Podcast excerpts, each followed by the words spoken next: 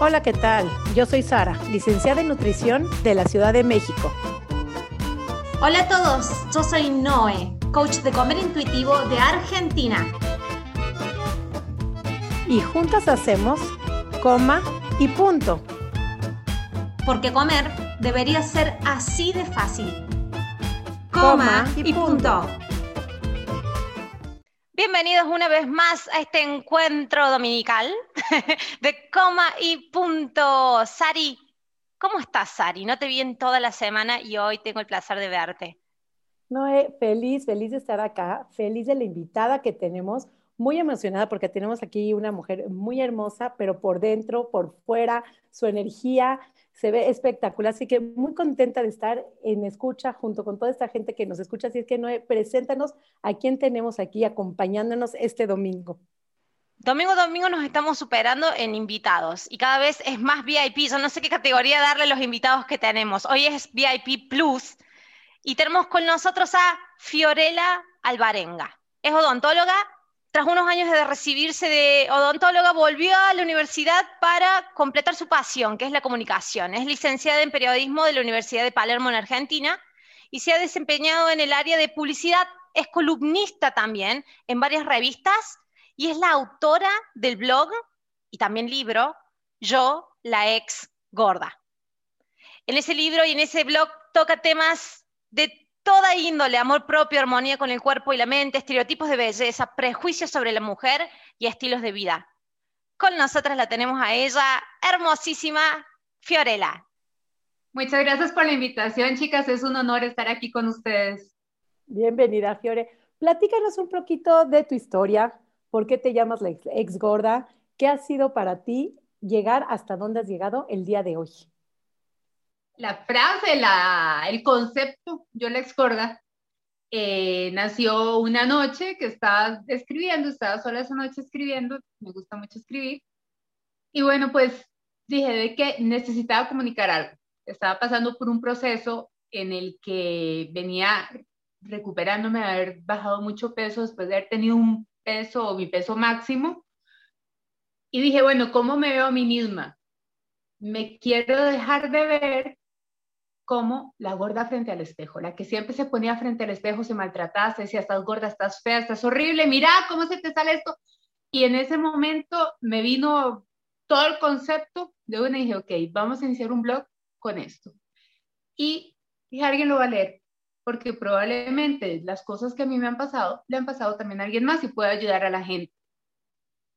Cuesta mucho, que de estos temas se hable abiertamente. Es algo muy nuevo en realidad, ¿verdad? De, hecho, todavía uno todavía, todavía abrimos el Instagram y cuesta encontrar mujeres que estén en este punto medio de recuperación de haber adelgazado, que han pasado por trastornos alimenticios y que lo hablan abiertamente y sin filtros. Es todo un concepto de la vida que llevamos las mujeres que hemos vivido estos, temas con el cuerpo, que considero que todas de alguna u otra manera han sido siempre tocadas por los prejuicios sobre el cuerpo, sobre los estereotipos, y es algo que yo le excorda de lo que yo quiero hablar y que quisiera que cambie, porque hasta que no hablamos de las cosas no nos damos cuenta de lo terrible que es un mensaje que se le enseña a una chica y que lo acompaña toda su vida.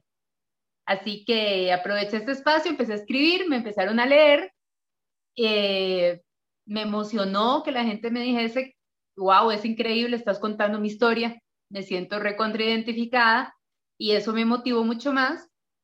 Y dije, bueno, ahora sí, vamos a hacer lo que, lo que a mí me gusta, lo que siempre he querido hacer en la vida, que es ser escritora. Así que volqué muchísimas experiencias personales y que compartieron mis lectoras con un poco de ficción y fantasía. Y así fue como generé el libro, que hoy es mi gran orgullo algo que va más allá de, de cualquier peso, de cualquier cosa, es lograr la real meta en la vida. Porque, por ejemplo, te puedo decir, pasé tantos años poniendo como meta en mi vida llegar a un peso que dejé de lado todo lo demás y en realidad la vida se me olvidó por estar concentrada en la balanza. Así que la excorda me permitió dejar de ver a la balanza, dejar de ver para abajo ese número todas las mañanas en el baño, inclusive algunas veces, varias veces al día, y empezar a ver para arriba y decir, ahora sí, vamos a vivir y qué es lo que quieres hacer de tu vida. Así que Esa es, esa es la, la base de Yo la Excorda. Nosotros manejamos un concepto eh, que, lo, que lo resumimos en esto de la imagen corporal no se sana en la balanza y muchas veces tampoco se sana en el espejo. Yo creo que vos sos un claro reflejo y, y lo podés poner en palabras y lo podés comunicar. No todos tienen la capacidad, vos sos comunicador, entonces podés comunicar la experiencia desde, desde vos misma, desde la persona que pasó por la experiencia. Y esto es lo que estamos viendo mucho en redes sociales, que son experiencias de vida, de personas que se han animado a compartir su historia y que saltan muchísimas personas que se sienten más que identificadas y, dijeron, y que te dicen, parece lo que estás diciendo, que te hubieras metido en mi mente y estás hablando justamente lo que, lo, lo que yo viví y que nunca lo pude comunicar. Toda esta experiencia que tuviste de sanar tu relación con vos misma, que no se sana definitivamente cuando se llega a un punto de un peso deseado o, un peso meta, no se sana, es todo esto de sumergirse, sumergirse a capaz a años de haber tenido una relación de autoflagelo con uno mismo, este flagelo mental de hablarte mal, de tratarte mal, de todas las formas que puedas tratarte mal. Contame desde dónde empezó esto, si podés recordar, porque debe haber una experiencia de una niña que empezó y que entendió que tenía que tratarse así. Debe haber una experiencia de un adolescente que en algún momento entendió o absorbió parámetros, estereotipos de que debería tratarse mal para ser después aceptada por la sociedad o para generar un cambio en su cuerpo, en su estética o en su apariencia para eventualmente ser aceptada por la sociedad y después por ella misma. Contame esa parte de tu historia que por lo general siempre hace mucha empatía con, con nuestro público. Mira, de hecho, fue uno de mis primeros posteos en los que yo hablaba que personalmente, por lo menos yo nunca fui consciente de recibir bullying con él en el secundario, algo así de, de mis compañeros y demás, sino que la presión sobre mi cuerpo siempre vino del núcleo familiar, de las personas más cercanas. Eh, porque, bueno, desde chica siempre fui una chica muy alta para la edad y siempre fui una chica corpulenta, en realidad. Entonces, siempre se marcó una diferencia. Inclusive te puedo decir que tal vez uno de mis primeros recuerdos era estar en el jardín, ¿verdad? Y que cuando se iba a sacar la foto grupal, a mí me mandaban atrás con los niños. Se hacía esa diferencia, siempre era diferente al resto de las niñas. Eh, cuando estaba jugando en los columpios, yo sentía temor de mi cuerpo porque yo veía que las otras chicas eran tan chiquitas y tan flaquitas y yo no lo era, que yo empecé a, a sentirme, a identificarme como una persona diferente, que es algo lo veo como, hoy lo veo como algo totalmente absurdo, pero cuando era una niña eso me marcó y me marcó profundamente. Las revistas, pues los medios de comunicación, todo lo que nos dicen, considero que muchas veces lo dijeron solapadamente, pero sí creo que hay temas de tradiciones familiares que hay que cambiar. En América Latina, por ejemplo, no se le puede decir a una niña que si es gorda nadie la va a querer. O sea, esa niña está creciendo con ese concepto de vida y va a buscar amor. Y cuando alguien la quiera, va a decir, ay, bueno, es que no soy gorda. Eh, o por ejemplo, cosas que escuchamos siempre de chicas que tal vez nuestras madres no eran conscientes de ello, porque esto era un tema del que tampoco se hablaba, ¿verdad? Y el papel de la mujer en, la sociedad era otro totalmente diferente. Era compañera, adorno, ama de casa, madre. No era mujer en sí. De hecho, yo recuerdo que a las mujeres profesionales eh, las otras adultas las criticaban y decían, ah, esa le van a poner los cuernos a esa porque trabaja mucho, porque no le dedica al marido y el pobre marido, o esa se engordó, entonces la van a dejar y por eso le fueron infiel. El papel de la mujer, la posición de la mujer ha cambiado increíblemente y hoy sabemos que la sociedad nos tiene que respetar como tal y sabemos que no somos un adorno. Eso ha sido un cambio maravilloso. Así te puedo decir otras experiencias, por ejemplo, eh, con la ropa. Yo odiaba salir a comprar ropa, lo detestaba de adolescente, era lo que me pasaba, discúlpame por ese sonido, lo voy a silenciar acá. De adolescente era lo peor que me pasaba porque yo quería vestir como mis amigas, pero yo tengo un cuerpo diferente. Entonces así fui desarrollando muchos trastornos frente al espejo, muchos trastornos de alimentación, eh, muchos trastornos con respecto a mi relación con el deporte y con respecto a mi relación conmigo misma. Te puedo decir que a niveles tan profundos que muchas veces dije, no, es que si no llego a estar flaca, no merezco estar viva. O sea, era mucha la presión, mucho el mensaje negativo. Hoy lo veo como que tal vez antes se consideraba que eso era una manera de incentivar a alguien a cuidar de su cuerpo. Sin embargo, hoy veo también que la manera de incentivar a una chica, por ejemplo, que tenga una vida sana, es decirle, anda a hacer ejercicio. El deporte no es solo para los niños, anda a divertirte, agarra un balón, jugar, come bien, no te tortures con la comida, tenés derecho a comer, porque a las mujeres siempre ese castigo de la dieta restrictiva, ¿verdad? Como que no tenemos derecho. Es todo un tema social que sí te puedo decir que, yo creo que nos ha marcado a todas de alguna u otra manera. Puede ser con el peso o inclusive con nuestro desarrollo en la vida, profesional, académico, lo que sea, pero siempre el cuerpo de la mujer es el tema de debate. Y eso es algo que desde niña sí lo he sentido, sí lo he vivido, y lo que hice fue, fue asumirlo como algo propio. Entonces, yo ese debate lo llevé frente al espejo mil veces. Si no se me salían todos los huesos, no estaba bien. Y era una fracasada porque estaba haciendo todo lo que me decían que tenía que hacer. Entonces, es un punto muy complejo para una persona que tiene enfermedades, que no las tenga o, o que simplemente no es lo que se considera el modelo de belleza, es muy complejo y toma mucho, pero muchísimo trabajo decir, no, estoy bien así y mi cuerpo es hermoso y merezco todo lo que me dijeron que era solo para cierto tipo de cuerpo.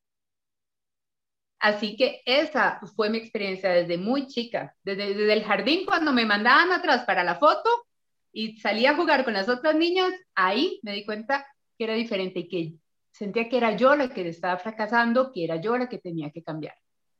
Yo me, te escucho y me remontas a tantas cosas y quiero hablar de lo que es el sentido de pertenencia, porque todo ser humano normal requiere de una aceptación, de amor, cariño y sobre todo pertenecer, la pertenencia, ¿no?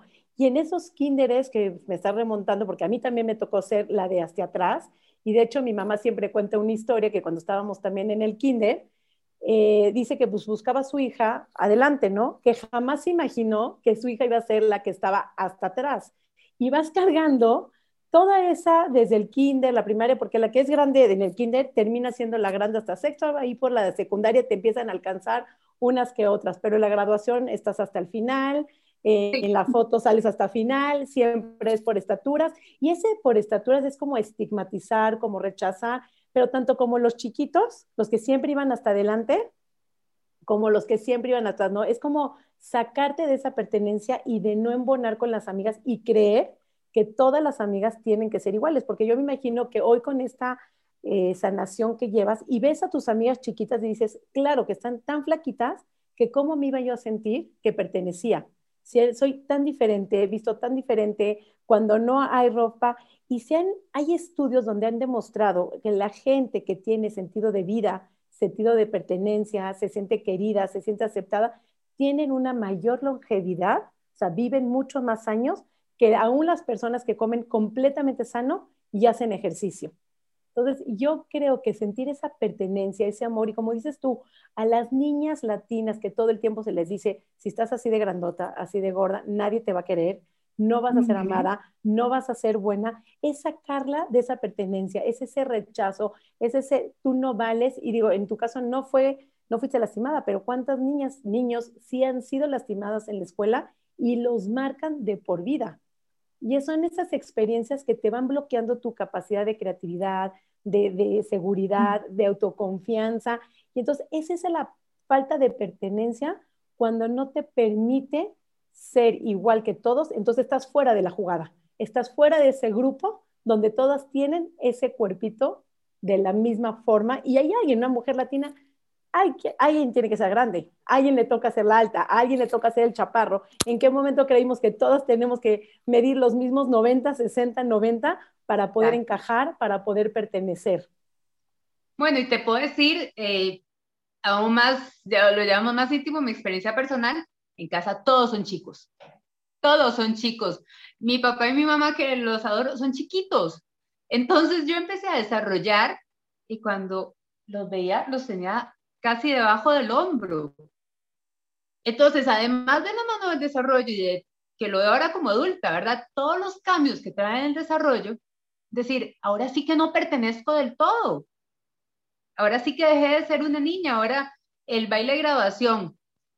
Recuerdo mi conflicto para ponerme los zapatos porque iba a desfilar con mi papá y yo, y yo me sentía tan mal, pero era algo tan sencillo como, como que tal vez desde esa niña del jardín le hubieran dicho, no, está bien, sos alta, ponete adelante, no hay ningún problema, no sos diferente, no tenés que avergonzarte ni de tu estatura, ni de tu tamaño, ni de absolutamente nada.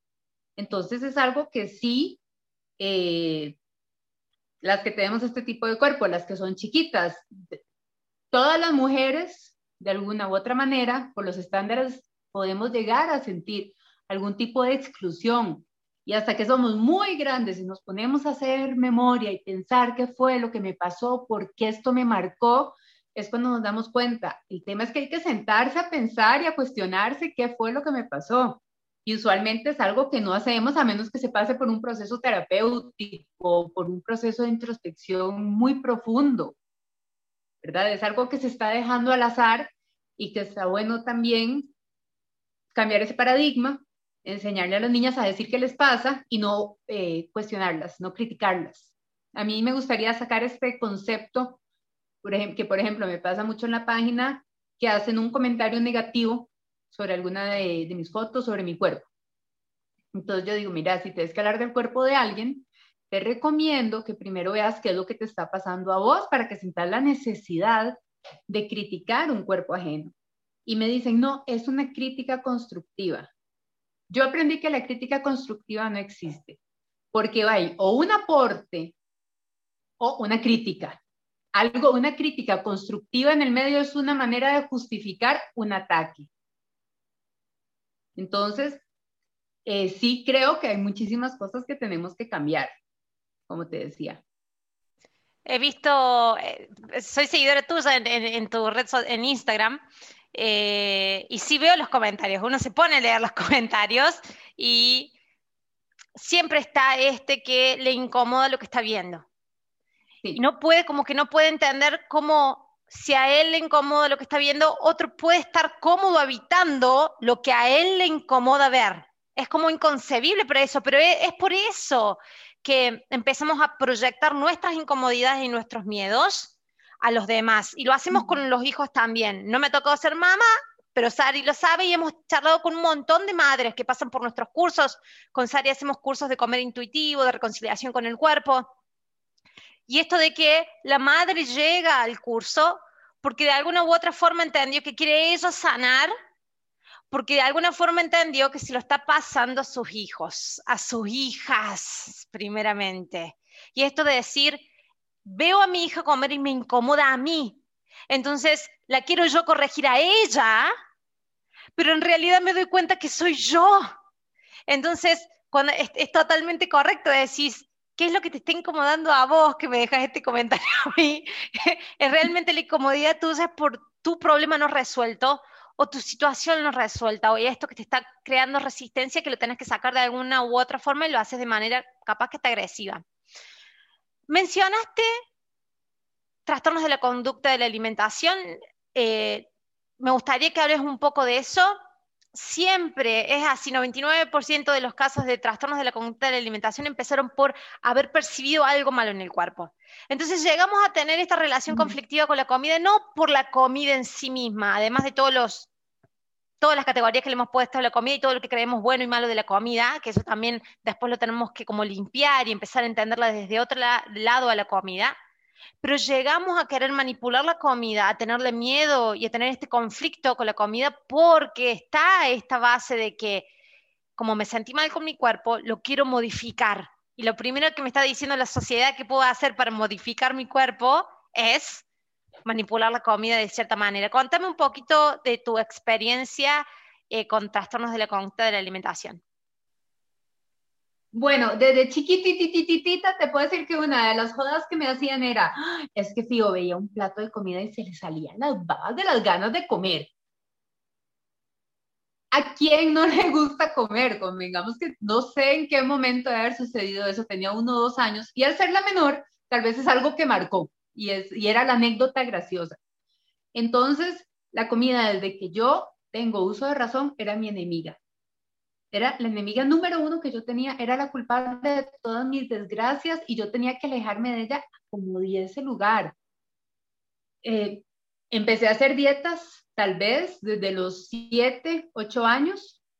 Tengo el concepto de la dieta absolutamente incorporado, de leer revistas, no decir nombres, pero bueno, revistas que era de mujeres en esa época, mujeres adultas, y yo leía las dietas y quería hacer las dietas porque mi sueño era ser delgada, era ser la niña flaca, chiquita y ojalá me pudiera bajar un poquito la estatura, hubiese sido genial, ¿verdad?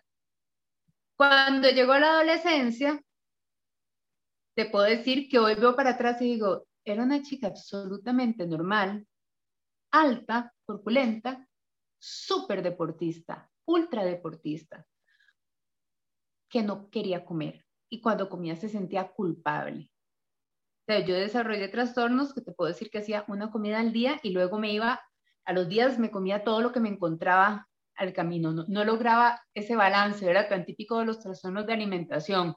Lo llevamos de un extremo al otro. Y el problema es el círculo vicioso que se genera, porque dejaste de comer y le vas ganando a la comida. Finalmente lo estás logrando, lo estás logrando. Y luego comes y te sentís culpable porque la comida nuevamente ganó entonces vas donde una nutricionista y te dice, tenés que comer, el ser humano necesita comida. Pero vos decís, no, pero es que ella no entiende que la comida es mi enemiga. ¿Cómo se lo digo a esta mujer que me está mandando a desayunar? es absolutamente irracional que yo me levante a desayunar. Y eso fue durante muchísimos años. Yo tengo 40 años. Yo te puedo decir que yo empecé a desayunar hace cuatro años. O sea, si yo podía evitar comer, era lo mejor que me podía pasar y sentía que tenía todo el control de mi vida. Si yo no comía, todo estaba bien, todo iba a estar bien y me iba a acercar cada vez más a mi meta. Que mi meta nunca estuvo clara, porque pasé por muchísimos pesos eh, cuando no comía, cuando tomaba pastillas, fueron los momentos en los que llegué a estar más delgada, sin lugar a dudas, pero también era una conducta que no podía mantener en el tiempo porque es antinatural. Entonces luego subía y de nuevo la comida enemiga me ganaba. El trastorno de la alimentación, que hay un montón, afecta, no sé, esto es un tema del, que también cuesta que se hable. Se cree que la persona anoréxica o que la persona con bulimia solo es una mujer flaca, que se le están saliendo los huesos. Si la gente fuese consciente de la cantidad de chicas con sobrepeso, obesidad o simplemente grandes y atléticas que pasan por estos trastornos de alimentación, se tomaría todo de una manera totalmente diferente. Es un tema muy serio al que no se le da importancia y tenés, y yo sé que, muchas veces la gente no lo entiende, pero tenés una chica que lleva una semana haciendo ayuno y se encuentra con amigos y le dicen, ay, qué linda que estás, cómo has adelgazado. A esa chica se le está incentivando un trastorno de alimentación, inclusive a una adulta. Ay, mira, pero ¿cómo te pusiste así de flaca? ¡Qué belleza! Seguía así. Ese seguía así. No saben qué daño le está haciendo a esa persona a su cuerpo, no saben si lo está haciendo acompañado de, de un nutricionista no saben si es una persona que está pasando por una pérdida terrible, no saben si es estrés, no saben si es una persona con trastornos emocionales, con trastornos de ansiedad. Entonces, todo alrededor aplaude que la persona esté delgada, no importa cómo lo haya logrado. Y ese es el mayor problema del trastorno. Y a la chica que está con sobrepeso y que no come, dice, no, esa, esa aquí no come, pero en la casa, uff, se lo debe comer todo. Y es un, ese es un típico, y no, no, esa chica llega a la casa a seguir no comiendo, a destruirse el metabolismo sin comer, a ir a hacer tres horas de gimnasia y aún así no logra estar flaca. Así que, eh, como te digo, son, son temas muy amplios que se pueden ver desde muchos tipos de cuerpos, desde muchas perspectivas, y está buenísimo que ustedes permitan que se hable de estos temas. No, qué padre, que tocaste un punto sumamente crucial, importantísimo. Y es el tema de que cuando creemos que solamente las chicas flacas en los huesos con amenorrea son las que tienen anorexia. Y la cantidad de personas, no hablar nada más de niñas, de mujeres en cuerpos grandes, en cuerpos chaparritas, altas, que tienen un trastorno, pero no nada más la anorexia, desde vómitos, desde ortorexia, que se esfuerzan solamente por comer sano y sudan si comen algo fuera de que no sea clean, healthy, limpio. O sea, es como, ese también es un trastorno. hablar de atracones, que tenemos de hecho un podcast, el que no ha escuchado el podcast de atracones, está también ahí. Chicas con atracones debido a tanta restricción con enfermedades de tiroides, con enfermedades de metabolismo, todo esto por el miedo, el pavor a comer, por esa restricción al que están sometiendo el cuerpo, por otra vez regresamos a la pertenencia, por no encajar en la sociedad de que tienes que tener el cuerpo normativo. Inclusive mujeres sumamente delgadas en un sufrimiento porque no tienen el cuerpo que creen que deben de tener. O sea, aquí en consulta todo el tiempo vemos mujeres bastante delgadas en el mismo sufrimiento que mujeres grandes. Entonces, también ese choque, tenemos mujeres, Noé siempre lo dice, en pasarelas, en fitness, también con descargas electrolíticas, con eh, deshidrataciones, desnutrición, con el cuerpo que llamaríamos, llamaríamos fit perfecto, también están en el sufrimiento. Entonces, te oigo hablar y de veras que me emociona porque empatizo completamente con tu historia, con tu vida y veo una sanación padrísima y me encanta la parte de poder ayudar al discurso, a la narrativa que se generó desde los 30, 40, se empezó a intensificar en los 60 con todo este tipo de, de dietas, métodos para adelgazar, sobre todo cuando la OMS se termina a la obesidad, a la como si fuera una enfermedad y entonces todos los cuerpos obesos, en todos los cuerpos grandes, están enfermos. Exacto. es cuando todos los cuerpos gordos son enfermos, todos los cuerpos flacos son completamente sanos. Y como lo dices tú, si están pasando por una pérdida, por una depresión, por un mal momento, por una anorexia, es en de, wow, te ves increíble, sigue igual. Entonces, retomar estos temas me encanta porque no necesariamente estar en un cuerpo delgado es salud, no necesariamente estar en un cuerpo gordo, grande, es enfermedad. Yo creo que es retomar esta narrativa en la que hemos crecido, porque no culpo a nadie. Finalmente, ni tus papás, ni mis papás, ni los papás de nadie, que de hecho las que tenemos 30, 40, crecimos en esta cultura. Cuando los papás ya te tuvieron, ya estaban viendo qué método usar o qué dieta nueva utilizar para poder bajar esos kilos que engordaron, ¿no? Entonces, y me imagino también cuando todas eres chiquita y tu papá siempre es el alto y de repente llega tu adolescencia y pasas y rebasas al hombre de la casa, a tu papá, a tu mamá, y seguramente te pasó que ibas caminando y de, ay, ¿a poco es tu hija? Es que parece ella la mamá. O sea, comentarios. ¿De dónde salió Sí, parecer la mamá de tu mamá no está chistoso. Son comentarios muy dolorosos que cuando tienes tú 15 años y tienes una mamá de 30, 40 años, que te digan pareces la mamá de tu mamá es nada chistoso, porque simplemente porque creciste y te tocó esa genética, ¿no? Entonces, ¿cómo viviste esa, esa parte? ¿Cómo se vive toda esa parte donde el discurso, la narrativa, nadie lo cuestionamos?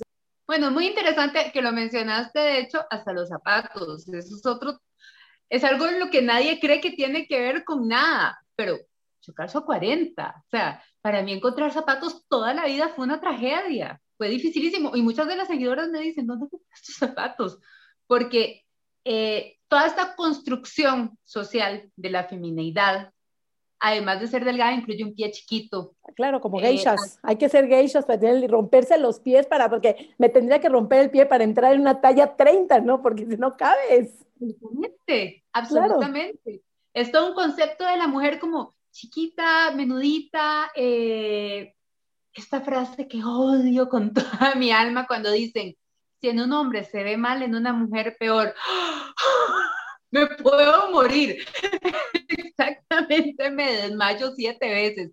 Porque, ¿qué es esa diferencia? ¿Por qué, ¿Por qué seguimos haciendo esas diferencias? Así que, como te digo, hasta el calzado es un tema que, que, la gente, yo recuerdo toda la vida era comprarse calzado ¿qué talla vas a usar? 39-40. ¿Cómo? O sea, me, me cuestionaban que yo supiese mi talla de zapatos y me decían, no, tienes que ser un 37-38, no, no puede ser. Era una cosa increíble que yo tuviera el pie así. Eh, todo esto nos, nos lleva por muchos caminos, creo yo, en la vida.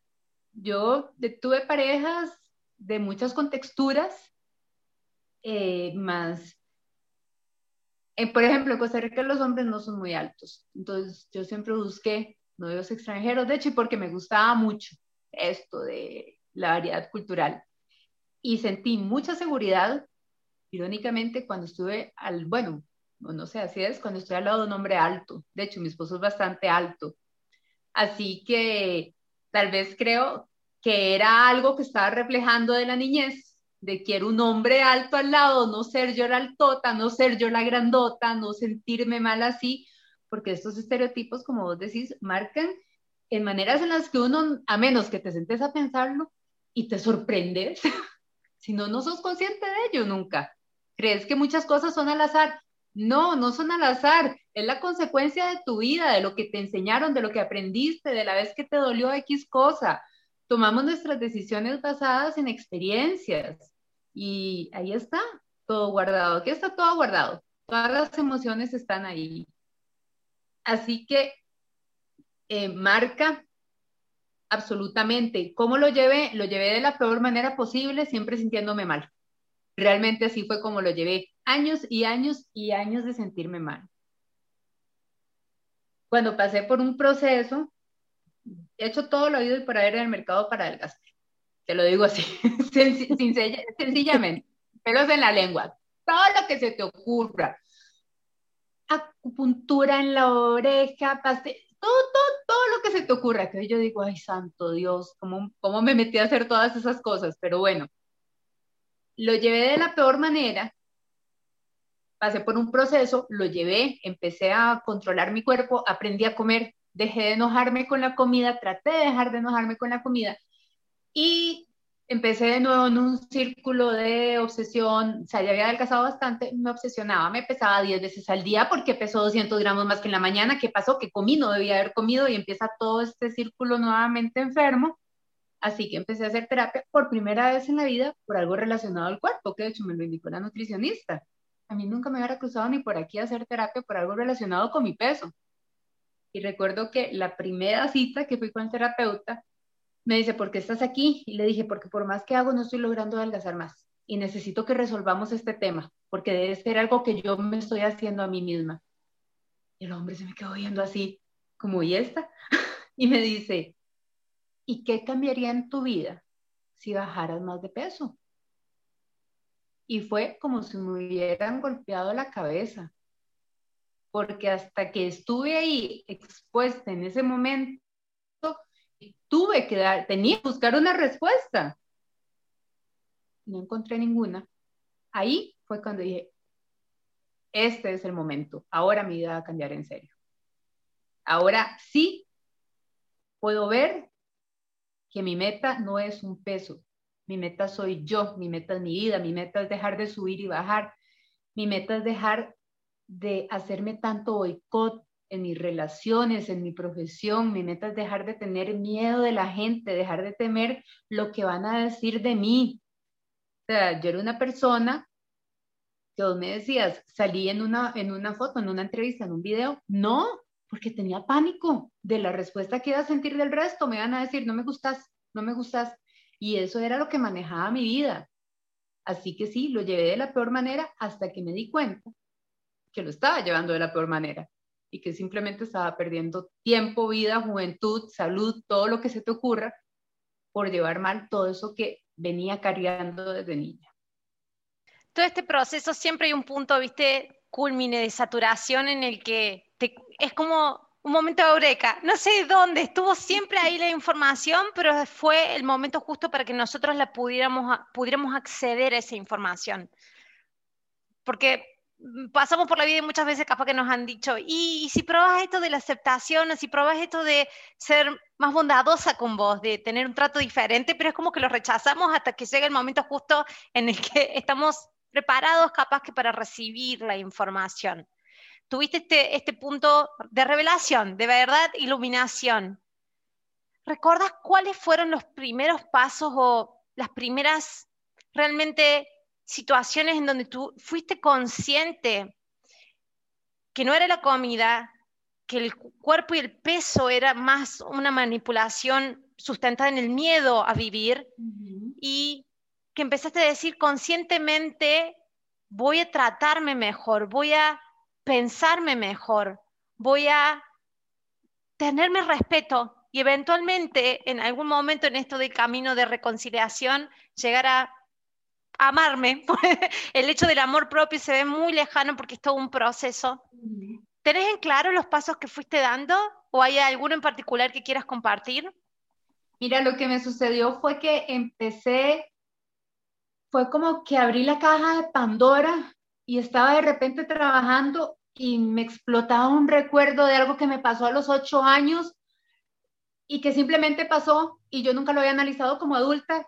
Y entonces dejaba de trabajar y decía, no, pero fue terrible lo que me pasó. ¿Cómo es posible que yo escuchaba eso sobre la mujer y mi cuerpo? Y eh, fue una cascada de recuerdos reprimidos que explotaron. Fue ante la pregunta esta, la inicial, de qué va a cambiar si bajas de peso, fue abrir una caja que nunca creí que hubiera abierto de otra manera. Y lo que hice fue no dejar que se cerrara. Hice un esfuerzo, si te puedo decir, es, yo siempre les digo a las chicas, es muy doloroso, es un camino doloroso. O sea, en realidad exponernos a lo que nos hizo daño y que como niñas, por ejemplo, no sabíamos defendernos y no encontramos eh, quien viviera lo que nosotras estábamos viviendo para que nos guiara, es súper doloroso, es, es, es, un camino, es un camino terrible, es volver a sentirse una niña triste, es volver a sentirse una niña muchas veces incomprendida o con presión, es miedo desde la niñez, por ejemplo, a la soledad.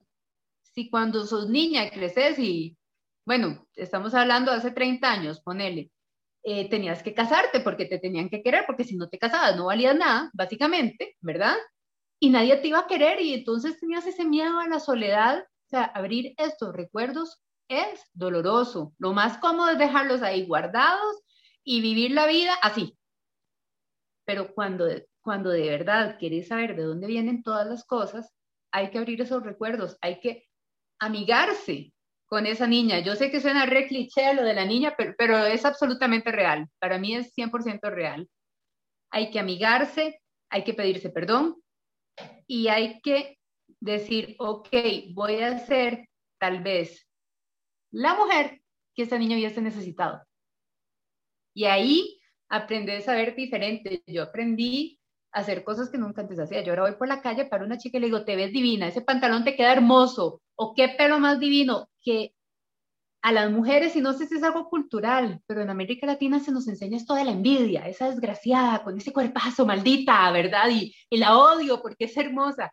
No, digámonos cosas bonitas, carajo, aprendamos a llevarnos bien entre nosotras, que es esa necesidad que una mujer o de otra mujer cuando a mí lo que me da bronca es que los hombres pueden estar felices de la vida jugando fútbol, se pelean y a los dos minutos se le pasó, no, la mujer tiene que llevarlo por dentro, ese resentimiento terrible y criticar el cuerpo de la otra, porque eso es lo que le va a joder más. Es, es todo ese concepto de abrir la caja, dejar que salga todo, decir, ahora sí, aplastame y, y a ver a dónde me lleva la vida. Es el momento que la vida me lleve a un lugar de sanación. Porque no, no, es, no es algo que se da de la noche a la mañana, no es algo que da la balanza en definitiva, eso, porque yo he estado en todos los pesos habidos y por haber, y felicidad y tranquilidad y seguridad, nunca sentí. Me exponía al mundo como una mujer súper ultra recontra segura, pero la inseguridad sobre mi cuerpo era una cosa espantosa. Así que creo que ese es el paso. Abrir la caja y dejar a ver qué pasa. Y sí, lo que dices es, si mucho le preguntamos a las alumnas, es que cuando estaba en mi peso más bajo, y lo único que les digo, ¿y realmente eras feliz? O sea, piénsate tú, en ese peso más bajo, ¿realmente eras feliz? Dice, no, era lo más insegura, pero a lo mejor representabas otra cosa y todo el mundo te felicitaba y sí gozabas de ciertos privilegios que este mundo gordofóbico te, te permite tener, pues la aceptación, el cariño, el reconocimiento, los aplausos, la mirada, pero internamente no estás más feliz que ahorita. Como te decía tu psicólogo, ¿y qué va a cambiar? Y es lo que les digo ahorita, ¿y qué ha cambiado? O sea, ¿eres mejor? ¿Eres peor? Y retomo un poquito lo que dices tú de los hombres. ¿Cuántas niñas no hemos visto que no se ponen altas, que deciden no ponerse tacones, porque no, no vaya a ser que esté más alta que los hombres? ¿A cuántos hombres rechazas porque son chaparritos? Entonces también los hombres es un problema ser chaparros porque hay mujeres maravillosas que podrían marchar perfectamente para ser su amigo, su pareja, pero solamente porque son chaparritos, entonces no pueden marchar con una chica alta, porque el estigma está que la mujer tiene que ser más chaparra que el hombre, que es normal, tanto que la edad. O sea, también tienes que buscar un hombre más grande, pero ¿qué pasa si buscas un hombre de tu edad o un hombre más chico? Entonces, ¿cuántos estigmas, cuántos estereotipos estamos cargando, Pío, ¿no? O sea, como digo, pobres hombres chiquitos, porque si hay una mujer alta, entonces, ¿qué? Hay un estudio, Sari, hay un estudio de hombres chaparritos, como le dicen en México, sobre esto del rechazo constante de la mujer. En, solamente si nos vamos a, lo, ¿viste los jeans? Los vaqueros boyfriend. Eh, están, la, la idea del del jean boyfriend está sustentada en esto de que el hombre es más grande que la mujer, entonces si la mujer se pone el jean de los hombres, del hombre, de su novio, le tiene que quedar grande, como suelto, como embolsado. Partiendo de esa idea nomás, hizo una encuesta con, a mí me encanta leer todo lo que sean estudios científicos y encuestas, entonces siempre me meto en estas cosas, en encuestas con hombres bajitos. Y es impresionante esto, pero se refleja mucho de la necesidad de la mujer de ser chiquita, perfectita, eh, menudita, delgadita, y, es, y, se refleja en este conflicto de si yo soy un hombre flaquito, chiquito, menudito, bajito, me rechazas porque vos querés ser más chico, más, más chiquita, más flaquita que yo. Entonces hay todo un estudio con hombres bajitos. Si me permitís, una cosa con la que todas crecimos es la escena de la película, que tienen sexo y sale una mujer después con aquella camisa blanca impoluta. El chico le queda grande. Yo me pongo una camisa de mi marido. o sea, a ver, me queda, digamos, no es que me queda apretada, pero no me queda como la chica de la película. Y entonces, ¿qué pasa si el hombre es más chico? ¿Y qué pasa si la mujer es más corpulenta que él? Y que... espérate, desde que te casas y te tiene que llevar cargando al cuarto nupcial y entonces si estás más grande, entonces está todo terrible porque igual y no te puedo cargar. O sea, con cuántas princesitas, cuentos de hadas, películas, estigmas, cosas que fuimos creciendo, que son legados que tenemos que parar, ¿no? Y hay una parte que dijiste que me fascinó, donde es pedirle perdón. Yo creo que empezar por pedir perdón a tu cuerpo, porque si hacemos un recuento de todo ese proyecto de vida que has hecho para achicar ese cuerpo, todo lo que le has lastimado, todo lo que le has metido, pastillas, rechazos, odios, polvos, dietas, acupuntura, agujas, piquetes, antes de que no se enfermado, porque mucha gente ha enfermado, ¿no? Entonces yo creo que empezar a reconocer todo lo que has hecho y de ahí empezar a pedir perdón para poder llegar a una sanación. Sí, el, perdón es, la clave, es la clave. Sí me ha sucedido muchas veces cuando, cuando recibo mensajes de las seguidoras, ponerle por ejemplo, y me dicen, ¿por dónde empiezo? ¿Qué, ¿Qué, hago para quererme? Como si fuese una, una fórmula mágica que yo tuviera si yo les digo, eh, ¿qué ¿de qué te culpas? Y ahí empiezan estas experiencias tan increíbles que me comparten por ejemplo, que mi papá no quiso desfilar conmigo cuando cumplí 15 años, que no me quisieron comprar el vestido que yo soñaba porque no, es, porque no era delgada como mi hermana. Y cuando yo les digo, ¿vos te diste cuenta que no? Era tu culpa, no era algo que vos, vos no le hiciste daño a nadie. Fue simplemente algo que sucedió en una sociedad muy machista todavía, con un concepto de la mujer como adorno, pero que vos no eras culpable ya te pediste perdón y ese siempre es un momento de explosión de la persona. No, no me he pedido perdón. Siempre creí que era mi culpa. Y es que arrastramos culpas por todo, por todo, por absolutamente todo y todo lo que se relaciona con el cuerpo generalmente son culpas, porque inclusive si sos muy linda y tenés el cuerpo hegemónicamente perfecto, le caes mal a la mitad de la población. Al resto de las chicas les caes mal, entonces tanta culpa por un cuerpo, tanta culpa por una piel, tanta culpa por celulitis, tantas cosas sin sentido que nos suceden. Eh, algo tan sencillo como que se te rompan los jeans por el roce de los muslos y hasta sentir vergüenza y culpa y eran mis jeans favoritos y yo que no me cuido y los eché a perder, ¿verdad? De hecho, esa es la portada de mi libro porque yo creo que eso representa un montón de mujeres en el mundo, lo de los jeans. Y entonces viene la culpa. Yo quería esos jeans, ahora no voy a encontrar unos iguales. No, y esa gorda lo rompió, lo rozó y es como, pero nadie lo dice, que los jeans se rompen, pero nadie lo dice porque es la culpa, el pecado, la culpa por tener hambre y la culpa por comer, porque el querer estar comiendo, no sé, un pastelito y apenas llega ayer y te lo comes para que nadie te vea. O sea, yo le llamo como historias de terror, ¿no? Sentir culpa por comer, comer y que te dé pena comer enfrente de cualquier persona, y sobre todo gordofóbica, culpa por no poder vestir, culpa por no sentirte cómoda, todo se convierte en culpa, culpa por estar más alto que tus papás, por estar más alto que el hombre, por no pertenecer. Entonces se convierte en una vida, de por sí la mujer está como estigmatizada que si no cocinas bien, si no tienes hijos, si no tienes pareja, no vales como mujer. Y entonces aparte si no estás delgadita, si no eres perfecta, si no estás arregladita, no vaya a ser que estés un día de mal humor. Ah, no vaya a ser. Ni se te ocurra, loca, de una vez sale loca. No, no, no, jamás, ¿cómo se te va a ocurrir? Es, es muchísimo, es muchísimo la construcción social de la mujer, de cómo tiene que ser, de cómo tiene que reaccionar. El famoso que nos lo enseñan también, ¿Qué te pasa? Nada.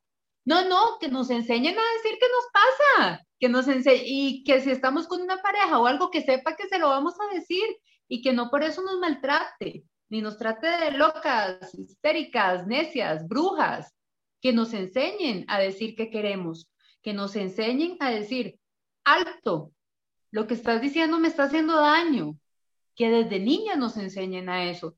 Hay un tema eh, creo yo, eh, todo este, todo este proceso a mí me llevaba a analizar muchísimas cosas sobre las diferencias de crianza entre hombres y mujeres. Los niños, los niños se pelean en la escuela. Los niños le dijeron algo feo y le pega al otro. La niña no, la niña no puede hacer eso. ¿Cómo se te ocurre que le vas a pegar a alguien? No es que esté a favor de la violencia, pero entonces, ¿qué herramientas tenemos las niñas para decirle a un adulto, estás haciendo daño? Porque es muy curioso que se nos dan muchas herramientas, por ejemplo, cuando se relacionan con temas de abuso sexual, decir lo que te está pasando, decir si alguien te toca indebidamente, pero no se nos enseña a decir, si alguien, aunque sea tu mamá, te está maltratando sobre tu cuerpo, te está enseñando a no quererte, decirle, ma, me duele lo que me estás diciendo. Es algo que no se toca, que no se enseña. Y es tan importante poner un alto porque así hay, por ejemplo, millones de relaciones de pareja donde el hombre le dice a la mujer, sos una gorda horrible, te voy a poner los cuernos, no te soporto más, te voy a dejar. O sea, ella es culpable 100% de que el tipo sea un infiel. ¿Y qué pasa? Que a muchas de esas mujeres lo que sucede es que nadie les enseñó a decir, no, eso no tiene que ver conmigo, esto es tuyo. Y si fueras una buena pareja, para empezar estaría sentándote conmigo y decir, hablemos, tenés problemas, te estás comiendo tus problemas, ¿querés que hable? ¿Cómo, ¿Cómo podemos ayudarte a mejorar? Yo soy tu compañero de vida. Esas cosas no se hablan. Y se cree que la mujer tiene que cargar sola con la culpa, con la infidelidad, con la llanta, con el todo. Pero en el hombre la pancita es linda. Entonces, es, es muy complejo, es muy complejo el tema. No es casualidad de que el tema de los conflictos con la comida y los conflictos en la relación con la imagen corporal, que siempre recalco esto de que no es visual, la imagen corporal es la percepción con este tinte emocional que tenemos de nuestro cuerpo y no tiene nada que ver con la visual de nuestro cuerpo. No es casualidad de que sea patrimonio de las mujeres. No es casualidad. Hay todo ahí un talón de Aquiles que sabemos que nos duele y que también es una herramienta de manipulación. También sabemos que es una herramienta que nos mantiene entretenidas muchos años. Tengo, tenemos con Sari alumnas que tienen, son exitosas por donde las veas, Fio, exitosas por donde las veas. No solo, de, de, todas las formas que una persona puede ser exitosa, en formar una familia, en criar hijos, en tener títulos, en tener trabajo, en ser exitosa en la TV, y sin embargo nunca han podido permitirse experimentar todo 100% en abundancia, porque siempre se sentían inadecuadas con respecto a algo de ellas y por lo general tiene que ver con el cuerpo. Y no te estoy hablando de mujeres que tengan 30 años, 40 años, mujeres que tienen más de 60 años.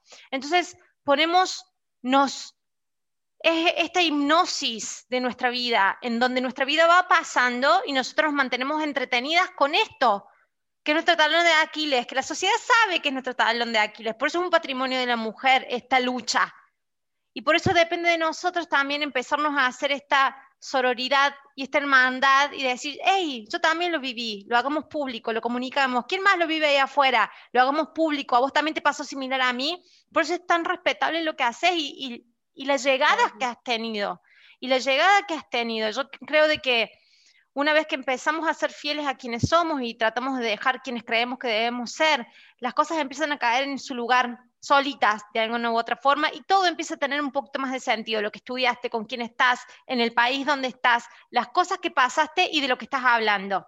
Todo es como un gran sentido y, y sigue siendo parte de tu enseñanza porque no paramos de aprender en esta vida. Y en esto de que, no, que esto no se, que el aprendizaje sea continuo, que nunca para. ¿Me puedes comentar o nos puedes comentar quién es Fiorella hoy? ¿Hacia dónde se dirige? ¿Qué perspectiva tiene de la vida ahora, Fiorella? Ay, me emociona. eh, mira, Fiorella es la niña que quería ser escritora y a la que le dijeron, por ejemplo, muchas veces cualquiera escribe. Y yo dice que no, que, no. Eh, la niña que quería mostrarse al mundo, la niña que quería salir en una cámara, la niña que quería que quería que la conocieran y la niña que quería hacer un cambio. Esa es la que soy. De hecho, ya hace 10 años, cuando agarré mis maletas, dejé la clínica y dije, chao, me voy a estudiar comunicación porque realmente lo que quiero en la vida. Ese, ese fue el primer gran viraje de mi vida. Lo estudié y luego entré de nuevo en una etapa de miedo. bueno, ya lo hice, pero ahora cómo me voy a exponer al mundo. Fiorella hoy es ya la que, la que no tiene miedo, la que a la que le escriben cosas en las fotos y responde y les tira besos y les desea mejores cosas en su vida y, y la que sabe que la gente cuando dice algo negativo de un cuerpo está hablando de sí misma, porque no lo, no lo soporta. Por ejemplo, que alguien te critique porque tengo una foto con celulitis es lo más estúpido del mundo. No vas a la playa nunca. ¿En qué mundo vivís? Eh, ¿Qué mundo de Instagram fantasía es en el que estás sobreviviendo? Así que Fiorella hoy es una mujer que ha luchado que con la pandemia terminó un libro, que con la pandemia trató de contactar a 10.000 editoriales, 9.999 no respondieron ni siquiera el teléfono, ni correos, ni nada. Parece que es un tema del que no se habla. Hay mil libros de dietas, pero no hay novelas que hablen cosas, de estas cosas con las que cualquier mujer se puede identificar. De hecho, cuesta mucho encontrar una novela con la que, que te digan, la chica se estaba subiendo los jeans y rompió el precinto en el probador. Y dijo, oh, no, Dios mío, ¿qué voy a hacer? Nunca, esas cosas no pasan. Lo único que conocimos de chicas que sufrían de peso era Bridget Jones, que no tenía ni, pero ni sobrepeso tenía la pobre mujer. y era motivo de burla, sus nalgas, todo su cuerpo era motivo de burla. Así que hoy soy una mujer que echa para adelante, que va a seguir luchando por su proyecto. Ya es, ha sido un orgullo para mí tener el libro impreso en Argentina, definitivamente un trabajo del que estoy súper feliz y sigo luchando y sigo escribiéndole a las 9.999 editoriales que no me dieron bola porque en algún momento eh, pues ya el, el producto está ahí, el libro está ahí y a la gente le gusta. Y si no me responden, sigo Y vamos con otro y con otro y con otro. Hoy soy una persona que tiene mil trabajos, que trabaja de dentista, que es periodista, que ha trabajado en publicidad, que escribe, que tiene el blog y que no se cansa y que está feliz de seguir luchando. Así que hasta llegar a, hacer, a vivir, de escribir, hoy te digo que no paro. En definitiva, eso es, es mi vida, es, es lo que soy. Una mujer valiente, valiente desde que decidió dejar su carrera, su primera carrera su primera profesión, porque es miedo de dejar de ser doctora, dentista, e irte completamente a la comunicación, hacerlo con esa devoción, hacer red de apoyo entre mujeres, porque lo que tú estás formando es una red de apoyo entre mujeres donde se sienten identificadas, donde empoderas mujeres, donde fortaleces a tus lectoras, a tu tribu, a tu comunidad que vas empoderando y vas quitando ese odio, rechazo de esa maldita mujer, sino es hacer una red de apoyo a pedir por ser bien tratadas, por poder decir que si un hombre te está gritando, te está maltratando, decir, basta, esto no tengo por qué aguantarlo de esta manera. Entonces yo creo que esto, todo lo que proyectas, esto que escribes, esto que das y esta misión de vida deja mucho valentía para todas tus lectoras, para todos los que nos están escuchando allá afuera. De veras que es un episodio que sentí todo mi cuerpo vibrar, me identifica con tu vida increíble. Ustedes no la están viendo los que están escuchando, pero en YouTube lo pueden ver, una mujer hermosa por dentro y por fuera. Y me gustaría como terminar este episodio diciendo, ¿y qué tal si paramos el legado de la cultura de dietas en nuestra familia, en nuestros hijos? en nuestras niñas. Parar hoy. Nos tocó vivir eso, así crecimos, pero hoy la información está. La información la tenemos, solamente rescatarla y utilizarla en favor de nuestra sociedad, de nuestros niños, de nuestros hombres, de nuestras mujeres, sobre todo. Así es que gracias, un episodio maravilloso. Y para terminar, me gustaría mucho que compartas, por favor, tus redes sociales, porque creo que va a ser algo que te van a seguir y que queremos muchas gente que vayan a leer tu blog, que empaticen con tu historia y que se sientan identificadas. Y más que el libro está en Argentina, y me gusta eso de que el libro esté disponible en Argentina, porque no hay mucho material de esto en español. Todo lo que, mi camino, cuando yo tuve que cursar todo mi camino, y ah, Sara también, es todo en inglés, está todo en inglés, son muy pocas las autoras que tenemos escrito cosas en español desde la perspectiva latina, entonces que esté disponible lo tuyo en Argentina es un golazo, por eso adelante, compartí tus redes sociales, por favor. Gracias. Las redes son Yo la Gorda. Estoy en Facebook, estoy en Instagram. El libro está impreso en Argentina. También está a la venta en todo el mundo en Amazon. Eh, pero bueno, en América Latina no está tan metido Amazon, así que vamos poquito a poco. Sí es cierto lo que decís. En inglés eh, los, hay muchas personas que comparten este tipo de experiencias en sus redes en inglés. Ah, pero creo que hay cosas también que son muy de vivir en América Latina como que vayas a comprar ropa y que este sea el small, el medium y el large. Eso, la cultura anglosajona no sabe lo que es, porque tienen talles para todas divinas y no te cobran más si tienes el culo más grande que otra, que por ejemplo eso pasa mucho en Argentina. Así que, no, chicos, muchísimas gracias por la invitación, me encantó, me emocionó mucho hablar con ustedes, súper lindo. Mis redes sociales, Nutrición Sari, Facebook y Instagram vayan a leerlas, un episodio maravilloso, maravilloso, de verdad. Gracias, Fio, y no de tus redes sociales, compártenoslas también, por favor. Mis redes sociales son Mi Cuerpo Sin Reglas, tanto en Instagram como en YouTube, sino eh, mi página web noeprevitera.com.